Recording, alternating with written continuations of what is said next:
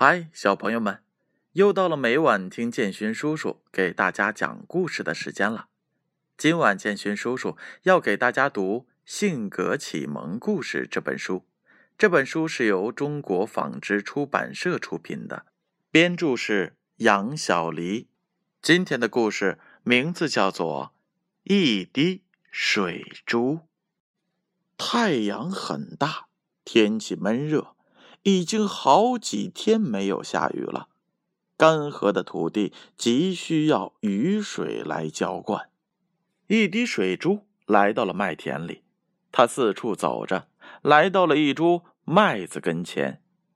麦姐姐，用我的水珠来浇灌你吧。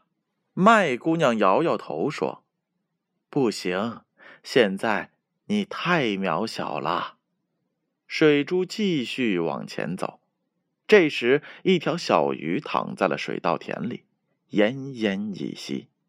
水珠跑过去说：“天快要下雨了，等更多的水珠汇在了一起，你就得救了。”小鱼微微笑了一下，说：“是啊，等水珠汇合成小溪了，我就得救了。团结起来，力量大。”这时，乌云遮住了太阳，天刮起了大风。水珠停留在了小草上，等待着。忽然，雷电交加，从天上飘下来了一滴雨。雨和水珠汇在了一起，水珠变大了。他高兴地说：“下雨了，下雨了，大家有救了！”第二滴雨，第三滴雨，第四滴雨，很快，水珠汇合成了一条小溪。流过了麦田，穿过了稻田，来到了小鱼身边。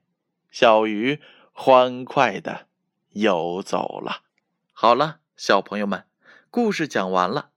这则故事告诉我们，只要我们把有限的能量聚集起来，就能够发挥无限的力量。尝试一下，一根筷子很容易被折断，如果把十根筷子放在一起，那……还能够被折断吗？就是这样一个道理了。那接下来是建勋叔叔公布上一回故事问题答案的时候。上一回的故事名字叫做《小公鸡得救了》。建勋叔叔一共问了两个问题。第一个问题：小公鸡是怎么掉在树坑里的呢？答案是 B，玩捉迷藏的时候不小心掉下去的。第二个问题，小公鸡是谁救上来的呢？答案是 A，被大家救上来的。接下来是今天故事提问的时候。第一个问题，没下雨之前，水珠能浇灌麦田吗？A，不能，因为太渺小了。B，能，因为水珠足够浇灌麦田。第二个问题。